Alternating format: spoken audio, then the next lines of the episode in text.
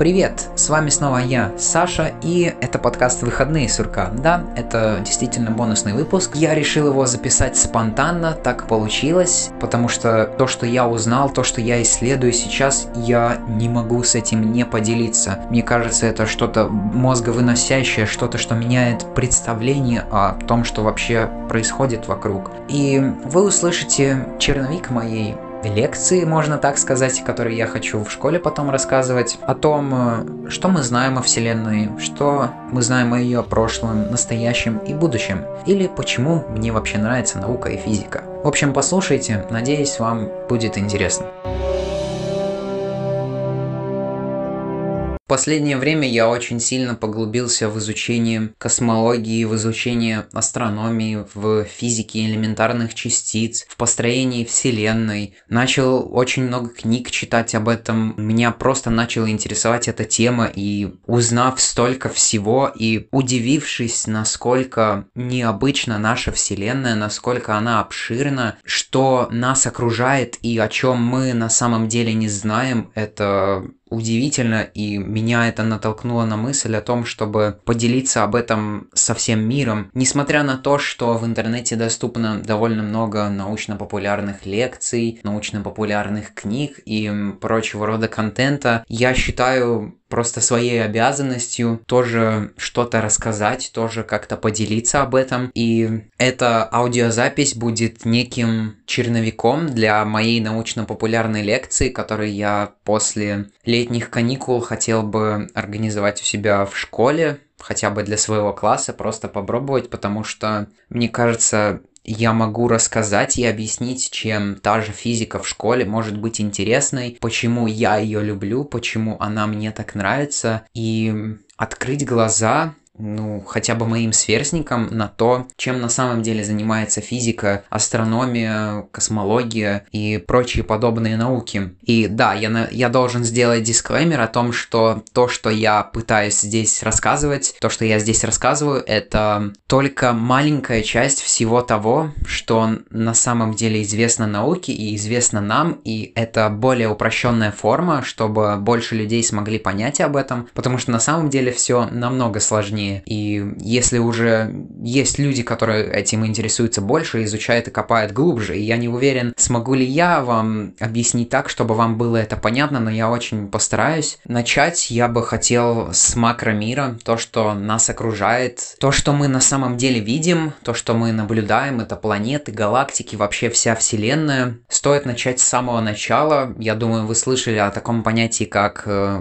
большой взрыв или хотя бы теория большого взрыва. Да, я знаю, есть такой сериал, но это действительно реальная научная теория, пока что являющаяся самой достоверной теорией возникновения всей Вселенной, несмотря на то, что есть и предположение о том, что Вселенную создал Бог, или о том, что жизнь была как-то связана с другой Вселенной, или прочие подобные теории. Э, Все-таки большинство представителей науки, будем так говорить, склоняется именно к теории Большого Взрыва, и Хотя само название гласит, что это был взрыв, что, казалось бы, было ничего или была какая-то маленькая-маленькая точка в определенном пространстве, и вдруг произошел какой-то взрыв, и Вселенная начала расширяться, и каким-то магическим образом спустя 13,8 миллиардов лет появилось все, что сейчас нас окружает. Но это не совсем взрыв, и у ученых довольно плохо с выбором названий э, насчет разных научных явлений, это вы поймете и дальше, потому что наука нам намного сложнее, чем вам кажется. У большого взрыва не было места, потому что когда происходил большой взрыв, не было привычного пространства и времени в нашем понятии. Можно сказать, вся Вселенная, все, что нас окружает, было просто очень-очень плотным комком. И у этого комка нету размеров. Это была просто плотная Вселенная. В ней частицы были очень плотно сжаты. Но потом Вселенная начала расширяться, частицы начали отдаляться друг от друга, и Вселенная становилась холоднее и начала развиваться. Ведь э, вообще, что такое температура? Чем больше температура, чем она выше, тем больше движение частиц, тем они резче и быстрее двигаются друг от друга, а те, чем холоднее температура, тем медленнее двигаются по, сами по себе частицы. И со временем все частицы, которые были во Вселенной, начали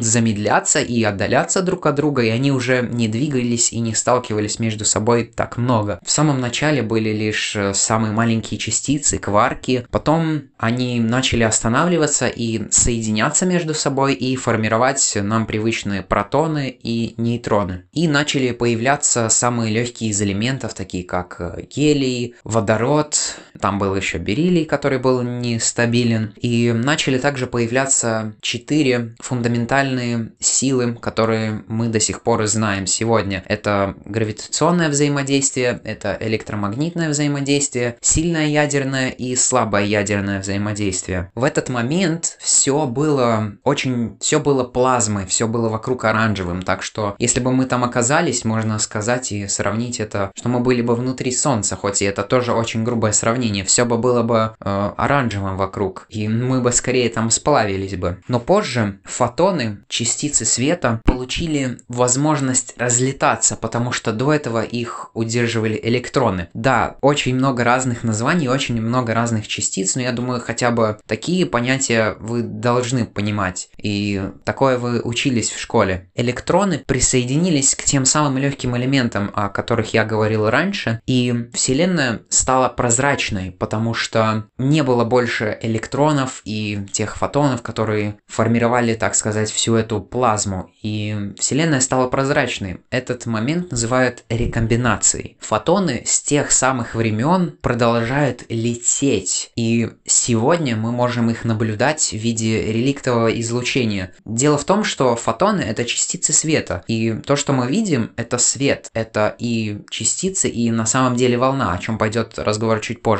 Чем длиннее волна, тем она более краснее. И поэтому со временем волна или те самые фотоны, которые разлетались еще с начала времен, мы можем наблюдать и по сей день, и это красное фоновое излучение, будем так его называть. Именно благодаря тому самому реликтовому излучению мы можем понимать, как все началось и можем понимать и иметь представление о том, как э, началась вся Вселенная. Но возникает вопрос, кто создал все? Почему произошел большой взрыв? Бог или вообще что было до большого взрыва? Мы пока можем взглянуть, что было в 100 тысяч на квинтиллионной секунде после большого взрыва. То есть это очень-очень маленький промежуток только после. Но что было до этого, мы не можем взглянуть, потому что, возможно, тогда Вселенная работала по иным законам, по тем законам, которые пока нам неизвестны. Но и то, здесь тоже возникает вопрос, ну, может быть, это был действительно какой-то бог, какой-то создатель, который все создал, а кто тогда создал бога, и кто создал того, кто создал бога, и так далее, и так далее. На это наука пока не может ответить, и я не хочу спорить с религиозными людьми, я понимаю, что это их право верить во что-то, верить в Бога или в какое-то фундаментальное существо, но я помню, что тот же Стивен Хокинг или Альберт Эйнштейн высказывались о том, что Бог можно, Бога себе можно представлять как э, законы природы, силы природы, которые здесь действуют. И это не скорее какое-то великое существо в человеческом воплощении, потому что человеку свойственно сравнивать и представлять себе что-то в виде человеческого, потому что так легко, так легче это понять. Это называется антропоцентризмом, когда вы пытаетесь что-то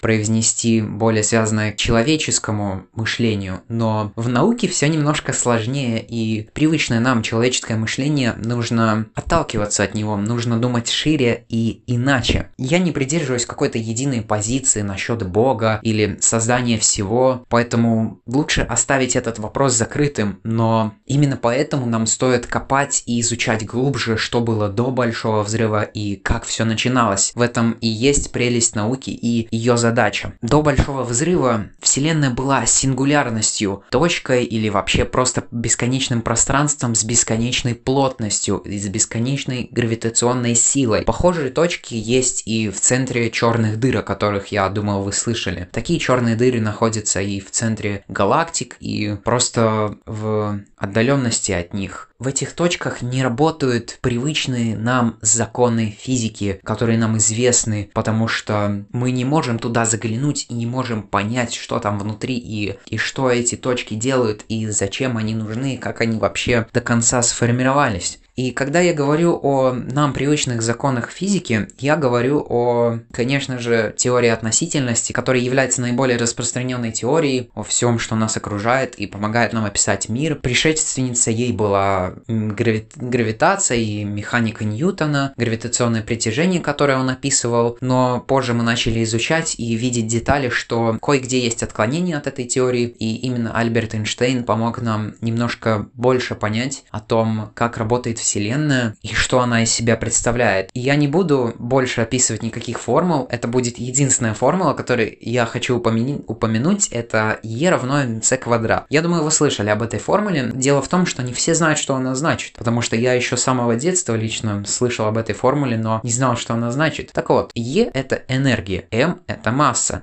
c – это скорость света. То есть Эйнштейн говорит, что любая масса и энергия на самом деле одно и то же. У нас с вами есть определенная энергия. У любого предмета, который находится вокруг, у всего есть энергия. И здесь есть скорость света, которая неизменчива, которая ограничена. Это просто закон Вселенной. Ничего быстрее света двигаться не может. Хотя и то сложно сказать, действительно ли это скорость света, потому что это лучше воспринимать как скорость передачи информации, скорость, как э, могут происходить те или иные действия, которые вы можете получать с какой-то скоростью. Потому что свет, это, как я и сказал раньше, это фотоны, частицы, а все это информация, которую мы получаем. И то есть, скорее, это больше скорость распространения информации. Эйнштейн также нам рассказал и объяснил в своей теории о том, что пространство и время это одно единое целое, и именно так стоит его понимать. Потому что раньше мы не понимали, что такое пространство и как с ним связано время, но теперь, смотря даже на нашу Солнечную систему, мы можем представить, что это большая-большая ткань, которая держится плотно, и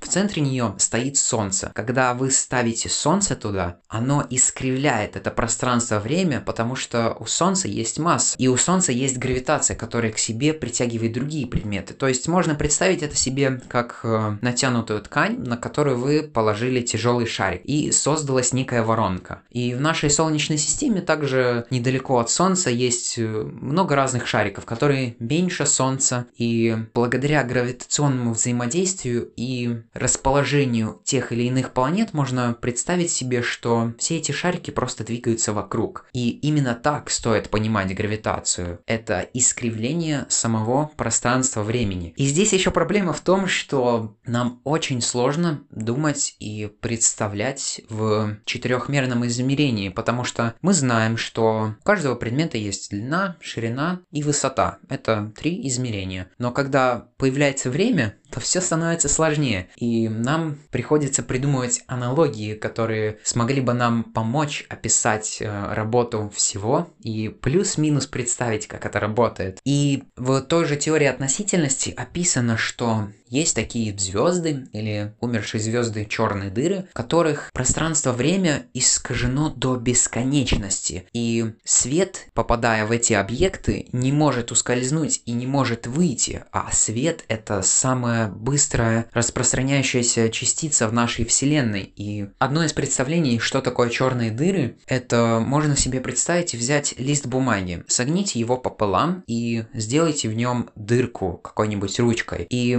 немножко раскройте этот лист, и можно будет себе представить, что теори... ну, это теоретическое предположение, что с помощью черной дыры возможно перемещаться в пространстве, то есть вы зайдете в одной точке пространства и выйдете из другой. Это также называется кротовой норой. Но это лишь предположение, потому что мы не можем представить, как само по себе пространство-время может быть искривлено до бесконечности. У черных дыр есть граница, из которой ничего, даже свет не может выйти. Эту границу называют называют горизонтом событий. И фактически, когда мы наблюдаем черные дыры, мы наблюдаем, что есть какие-то частицы, есть какой-то газ, пыль, которая вращается вокруг массивного объекта и постепенно падает в черный, ну, постепенно падает в этот объект. Саму по себе черную дыру мы не можем увидеть, потому что она не отправляет нам никакой свет, поэтому она и фактически черная. Вблизи той самой границы горизонта событий время замедляется. И фактически представьте себе, что есть два космонавта, они оба вблизи черной дыры, один остается за горизонтом событий, а другой отправляется туда напрямик. У обоих есть часы. Они двигаются нормально, как обычные часы. Но когда один из космонавтов начинает приближаться к горизонту событий, его часы начинают замедляться, и фактически нам кажется, что время для него замедляется, но на самом деле это не так. И нам сложно до конца представить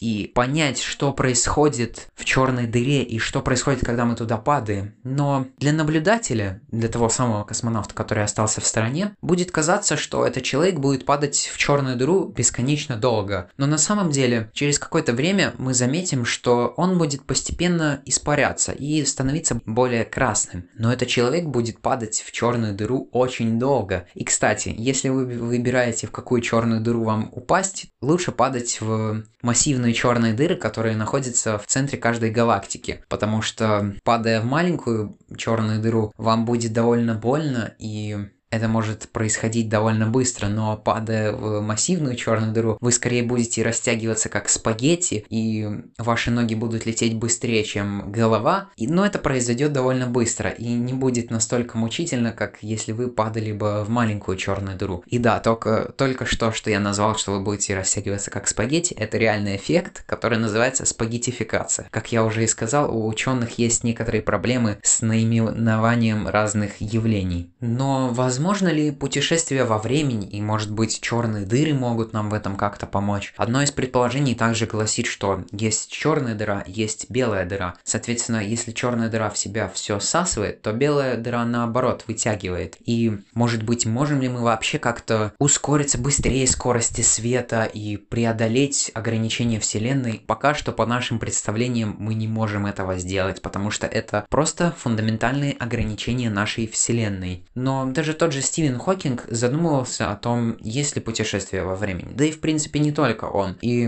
может быть вы слышали какое-то время назад, когда еще Хокинг был жив, он устраивал вечеринку для путешественников во времени, а на которой он пригласил их и заявил этом, об этом публично, но к нему никто не пришел. И именно этим Стивен Хокинг хотел про показать свою идею о том, что если бы путешественники во времени были бы, то они бы уже давно нас посетили бы. Но и с самим путешествием во времени возникает очень много странных парадоксов. Допустим, один из них, если вы отправитесь в прошлое и убьете, допустим, и убьете своего деда, то фактически вы не родитесь в будущем, а как тогда вы могли отправиться в прошлое и убить своего деда? Это парадокс умершего дедушки. Или если вы отправитесь в будущее и узнаете, как будут развиваться события, и потом вернетесь в настоящее, и вы примете другое решение, и в итоге события пойдут не так, как вы видели в будущем. Но как вы тогда могли видеть, что именно это произойдет в будущем? Здесь есть разные теории, теории мультивселенной, что при каждом выборе вселенная разделяется на несколько вариантов, и что есть вселенные, где э, Гитлер до сих пор жив, или где Германия победила во Второй мировой войне, или где нету этого подкаста, или где вы уже миллионер и так далее, и так далее. Но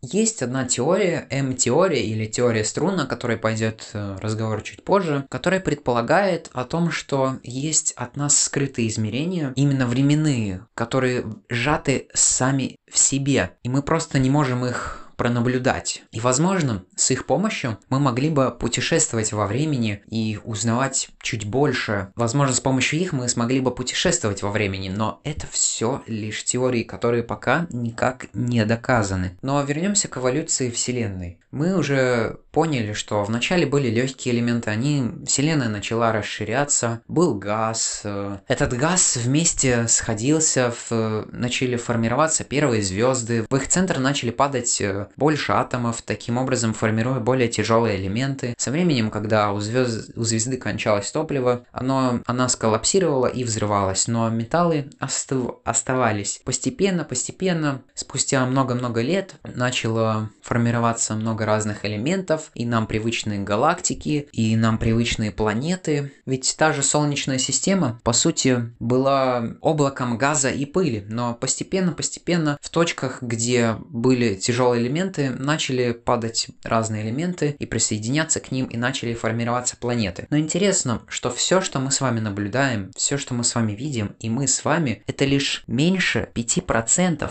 всей Вселенной. 25% это темная материя. Мы ее не видим, но мы предполагаем, что она держит нашу галактику вместе, потому что по нашим предположениям и наблюдениям, галактику, даже нашу, что мы наблюдаем, в ней не так много обычной нам привычной материи, чтобы она вместе как-то вообще держалась и существовала так, как есть. Поэтому современные ученые предполагают, что есть некая темная материя, которую мы не можем наблюдать, которая помогает удерживать нашу галактику вместе, чтобы она смогла нормально существовать. Я об этом не нашел никаких э, больших предположений, но почему-то я сразу подумал, даже сейчас э, ученые открывают много черных дыр, которые скрыты от э, нашего глаза, и почему бы они не могли как-то сдерживать нашу галактику вместе, так, чтобы она существовала. Ну, я в этом не эксперт, поэтому, может быть, если вы это слушаете, мы мож вы можете ответить на этот вопрос, мне было бы интересно. А 70% из э, всей нами наблюдаемой Вселенной – это темная энергия. По тем же наблюдениям, Вселенная должна была постепенно сжиматься, но она расширяется и с ускорением. И причина тому нами предполагаемая темная энергия. И нам до конца неизвестно, как все это сформировалось, как появилась темная энергия, темная материя, действительно ли они вообще существуют, но в этом и есть весь интерес, что все, что мы наблюдаем, это лишь маленький-маленький процент того, что есть на самом деле в Вселенной. Именно поэтому интересно и удивительно слушать о каких-то новых новых открытиях и узнавать, что на самом деле. Но какое будущее вообще ждет нашу с вами Вселенную? Как мы только что поняли, великое сжатие нас не ждет, потому что по современным наблюдениям мы видим, что Вселенная расширяется. Возможно, есть какая-то граница, когда и Вселенная расширится до таких размеров, и она просто сколлапсирует, взорвется или что-то такое подобное, и Вселенная не будет существовать. Это разные предположения. Или Вселенная столкнется с другой Вселенной, и произойдет что-то непонятное. Но самый возможный вариант, который мы сейчас рассматриваем и в который верит большинство ученых, это когда наша Вселенная буквально станет пустой. У этого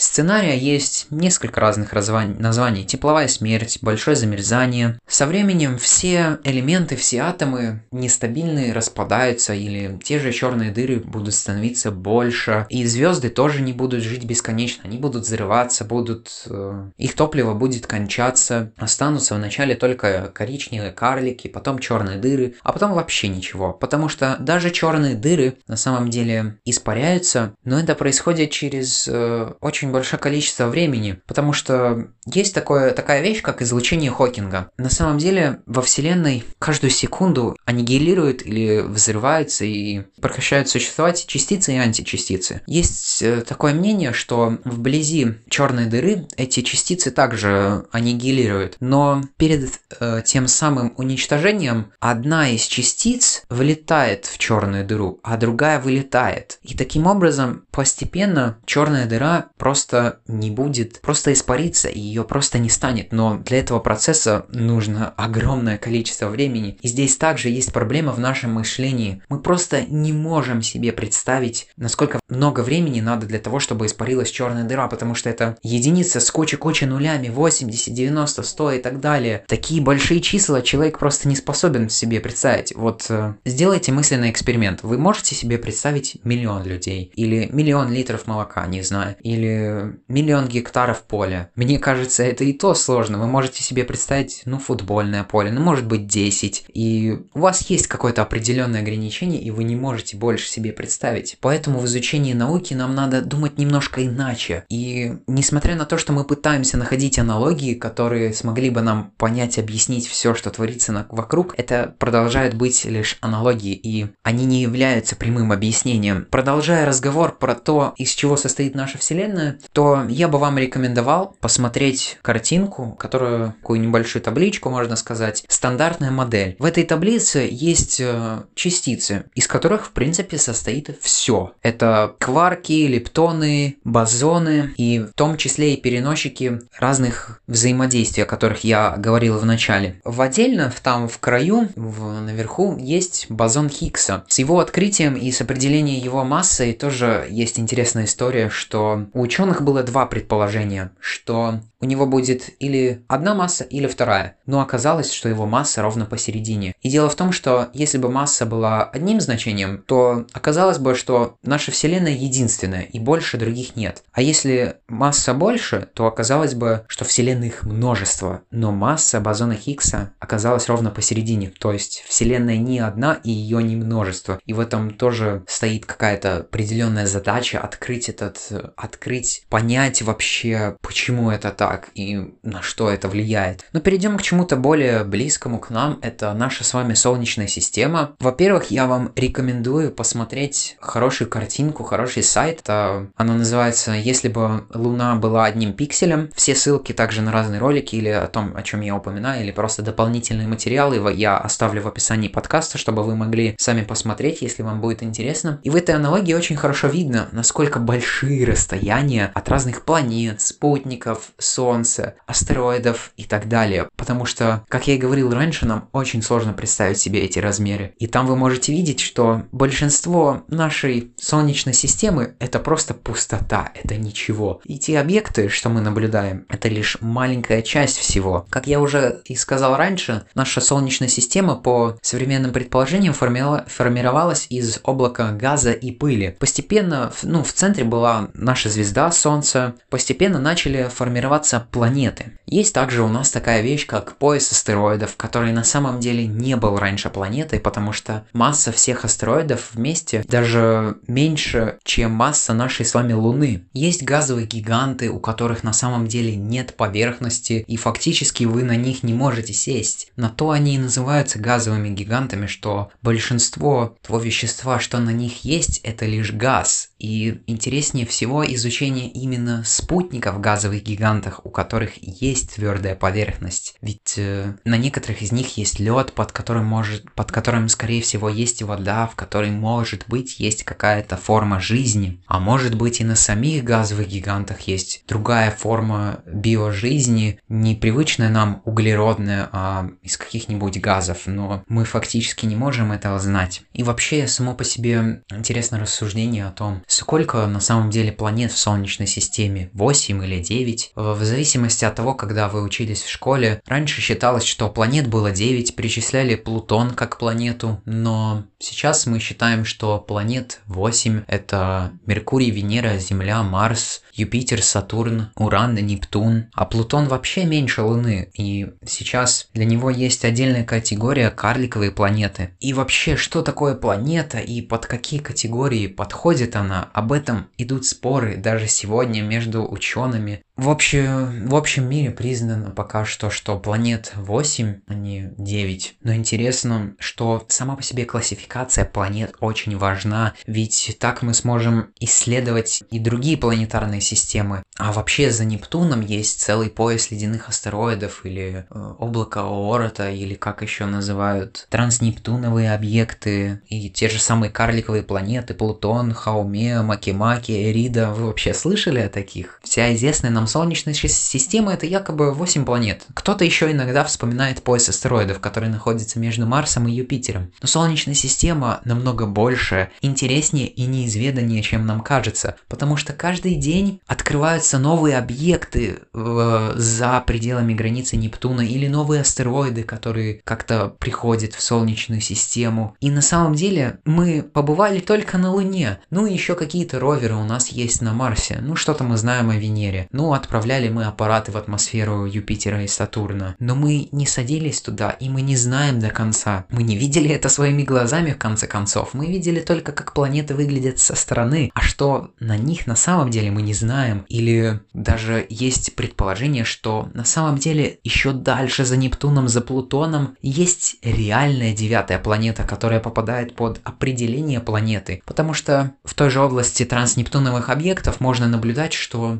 некоторые объекты там поддаются какой-то силе, и из-за этого должна быть какая-то одна центральная планета, которая влияет на движение этих объектов. Поэтому мы не знаем Солнечную систему, и она неизведана для нас, как вам могло бы это казаться в школе, как вам могли, могли бы об этом рассказывать. Это не просто 8 планет, это не просто спутники, это нечто большее, это целый неизведанный мир. И это лишь наша Солнечная система, а есть и другие. И когда мы туда попадем, и как, это отдельный вопрос, который стоит отдельно обсуждать. Но я хочу, чтобы вы поняли, что наша Солнечная система удивительна, и мы не, о ней не знаем еще очень много, и ее стоит изучать. И нам стоит знать, какие опасности грозят нам из космоса, или хотя бы подготавливаться на всякий случай, мало ли что может произойти на Земле, чтобы свалить оттуда или свалить из нашей Солнечной системы. Именно поэтому изучение космоса так важны. Они дают нам представление о том, как работает все вокруг нас, и эти знания мы можем использовать в том числе и на Земле.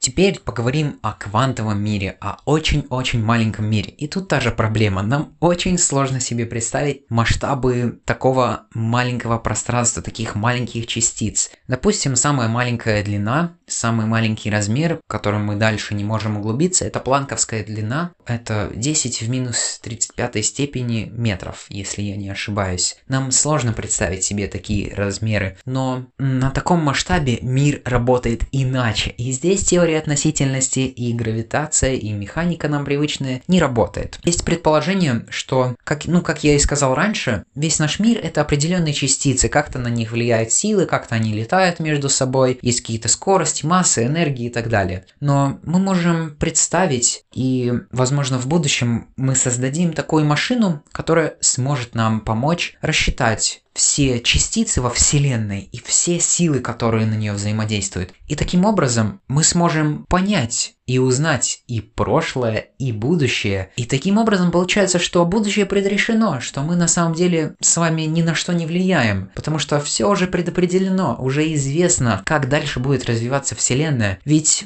ваши принятые мнения, ваши предпочтения, ваши вкусы, все это в той или иной степени взаимодействие разных частиц. Потому что мы люди, мы тоже из них состоим. И все это лишь просто в большем масштабе. Это то же самое взаимодействие частиц. И эта теория о том, что все предопределено и что мы не можем ни на что повлиять, это детерминизм. Также считается, что разные вопросы о Вселенной мы задаем только потому, что мы существуем. Если бы нас не существовало, то мы таких бы вопросов и не задавали. В своем подкасте я рассказывал об интересном сериале, который называется Devs или Разрабы. Для понятия детерминизма я вам рекомендую его посмотреть. И там есть э, квантовые компьютеры, которые как раз и вычисляют эти самые, э, вообще наше будущее Вселенной, строят разные симуляции. Они работают по иному принципу, не как наши обычные компьютеры. Обычные компьютеры на самом деле вычисляют единичку и нолик, а квантовые компьютеры могут вычислять нолик, единичку и суперпозицию, или одновременно и нолик, и единицу. И таким образом мы можем создать иные мощ мощности и рассчитывать совсем другие масштабы и узнавать будущее. Но давайте разберемся в законах квантового мира. Стоит начать с принципа неопределенности Гейзенберга. Да, приготовьте, сейчас будут странные названия. В школе нам рисуют, что электроны — это определенные точки, у которых есть какое-то месторасположение и скорость. Но дело в том, что в квантовом мире мы не можем рассчитать одновременно и месторасположение электрона, и его скорость. Поэтому правильно, когда вы представляете себе тот или иной атом, стоит себе представлять вокруг него облако электронов, потому что вы не знаете, где он находится. Или вы знаете, но вы знаете его скорость, но вы не знаете, где он находится. Или вы знаете его месторасположение, но вы не знаете его скорость. Это можно представить как, э, когда вы фотографируете машину. Если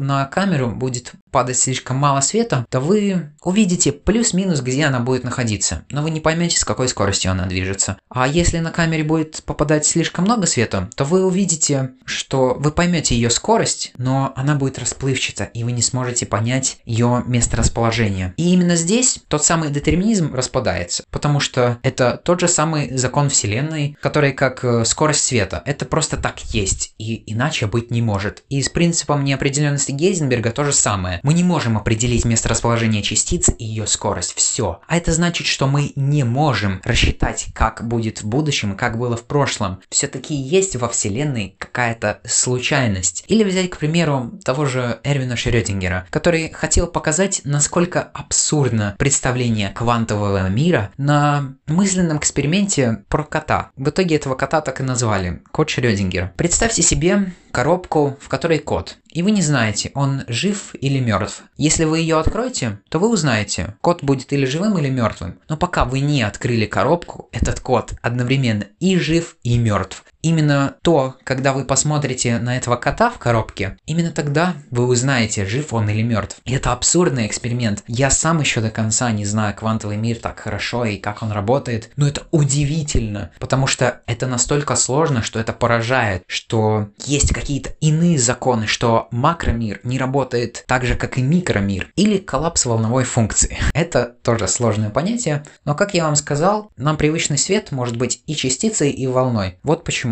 Был один эксперимент, когда пропускали фотоны, то есть частицы света, через одну щель. И на проекции на стене можно было видеть одну полоску. Но когда сделали две щели и пронаблюдали проекцию именно на стене, увидели, что полоски две а фактически пускали фотон только в одно направление, в одну щель. Потом решили вставить детекторы в эти щели. И оказалось, что фотон пролетел через одну щель. Фактически, когда мы пытаемся пронаблюдать, куда летит фотон, мы видим, что он только один. И это только частицы. А когда мы этого не видим, это как волна, которая облетает все, хоть и несмотря на то, что она одна. И она направлена в одно место расположения. И именно наше наблюдение влияет как-то на то, как устроен мир, как он работает. Именно такие понятия немножко меняет наше представление, именно поэтому ми... будущее не предопределено. Возможно, есть какое-то случай... есть какая-то случайность, или та же теория хаоса. Знаете, я думаю, вы слышали о том, что взмах бабочки как-то повлиял и появилась в итоге торнадо. На самом деле это реальность, и когда синоптики прогнозируют прогноз погоды, бывает множество разных факторов, и небольшое отклонение от нормы может, вы... может создать полностью иную погоду. Если возвращаться к детерминизму, то был такой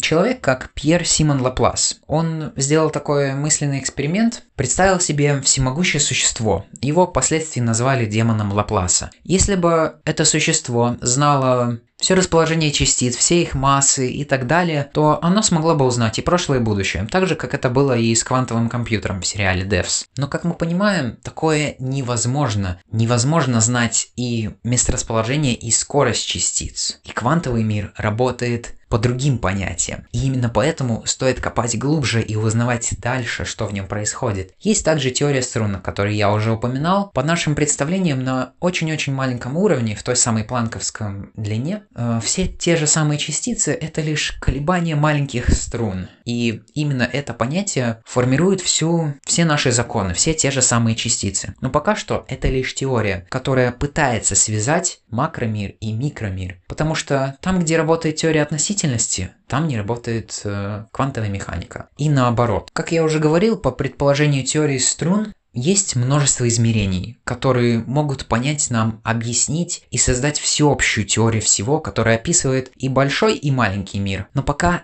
мы к этому лишь идем, и мы лишь пытаемся узнать, как все устроено на самом деле. То, что мы знаем сейчас, это реально серьезные теории, которые пока работают, которые подтверждены. Но мы, мы, но мы еще не знаем столько всего, и мы не знаем, как до конца все это работает. И именно поэтому наука интересна, мир интересен, он сложнее, чем нам кажется, он удивителен, он работает по неописанным нам законам. Есть предположение, что или мы будем создавать множество таких таких теорий, которых будет бесконечно много, или мы сможем создать такую теорию, которая сможет все описать, или мы вообще не сможем создать какую-то такую теорию. Именно поэтому интересно наблюдать за тем, что происходит в научном мире. Ведь это все, зачем мы здесь, зачем мы здесь существуем, все, чем мы занимаемся. Ведь Вселенная эволюционирует пока что по такому принципу, что энтропия увеличивается. Это второй закон термодинамики. Энтропия – это порядок хаоса. То есть хаос увеличивается. С расширением Вселенной хаос увеличивается. И есть ли конец этому хаосу? И есть ли начало у этого хаоса? И почему оно?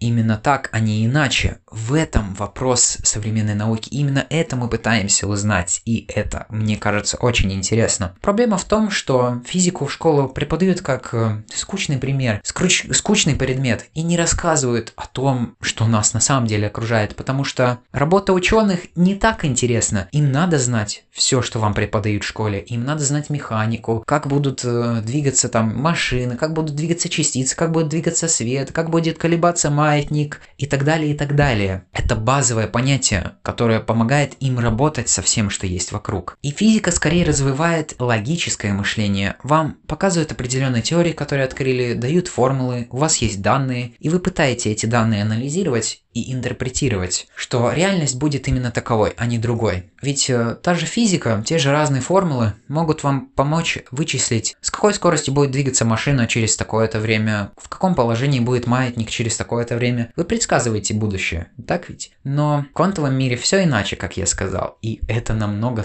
эта тема намного сложнее. И вам скорее стоит воспринимать физику как предмет, который вам помогает объяснить реальность, который вам, может быть, помогает ее даже предсказать, который помогает исследовать реальность, который помогает понимать, как она работает. И в большинстве случаев вас действительно закидывают куча разными формулами, куча разными понятиями, но они нужны, потому что иначе никак. И вам скорее стоит проявлять хоть какое-то уважение к физике или к той же науке, даже если она вам интересна, я могу вас понять. Это действительно сложно. Я знаю своих знакомых, и им сложно такое понять. Но я это понимаю, и я удивляюсь от этого, потому что это просто удивительно, что наш мир настолько необычен. Он работает по таким законам, а не другим. А мы столько еще всего не знаем. А то, что вам говорят в школе, это работа ученых. Они действительно этим занимаются. Их работа не настолько интересна. Они не так часто делают какие-то новые открытия, какие-то мозговыносящие теории пишут или что-то в таком духе. Даже наше исследование космоса на самом деле молодо. Оно началось только в 20 веке. Прошло чуть больше 100 лет, если я не ошибаюсь. Или меньше. Нет, меньше 100 лет. И мы еще столько всего не знаем. Поэтому я хочу, чтобы вы были любознательными, чтобы вы, может быть, иногда задавали вопросы своему учителю или учительнице по физике. И